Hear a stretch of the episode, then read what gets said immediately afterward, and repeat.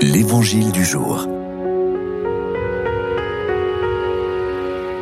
Évangile de Jésus le Christ selon Saint Matthieu chapitre 19. En ce temps-là, Jésus disait à ses disciples, Amen, je vous le dis. Un riche entrera difficilement dans le royaume des cieux. Je vous le répète, il est plus facile à un chameau de passer par le trou d'une aiguille qu'à un riche d'entrer dans le royaume des cieux. Entendant ces paroles, les disciples furent profondément déconcertés.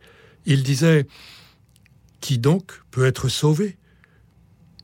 Jésus posa sur eux son regard. Il dit Pour les hommes c'est impossible, mais pour Dieu tout est possible.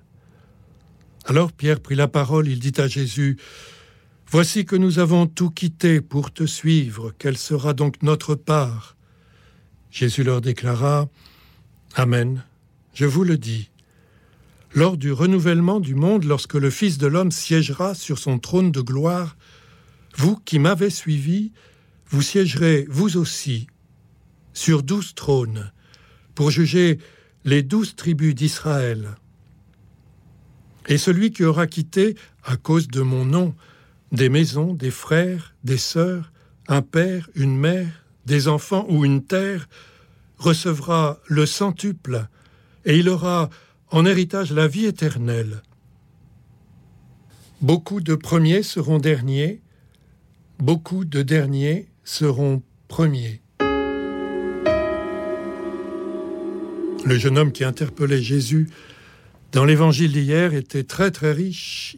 Il était enfermé dans une coquille, difficile à casser pour se libérer.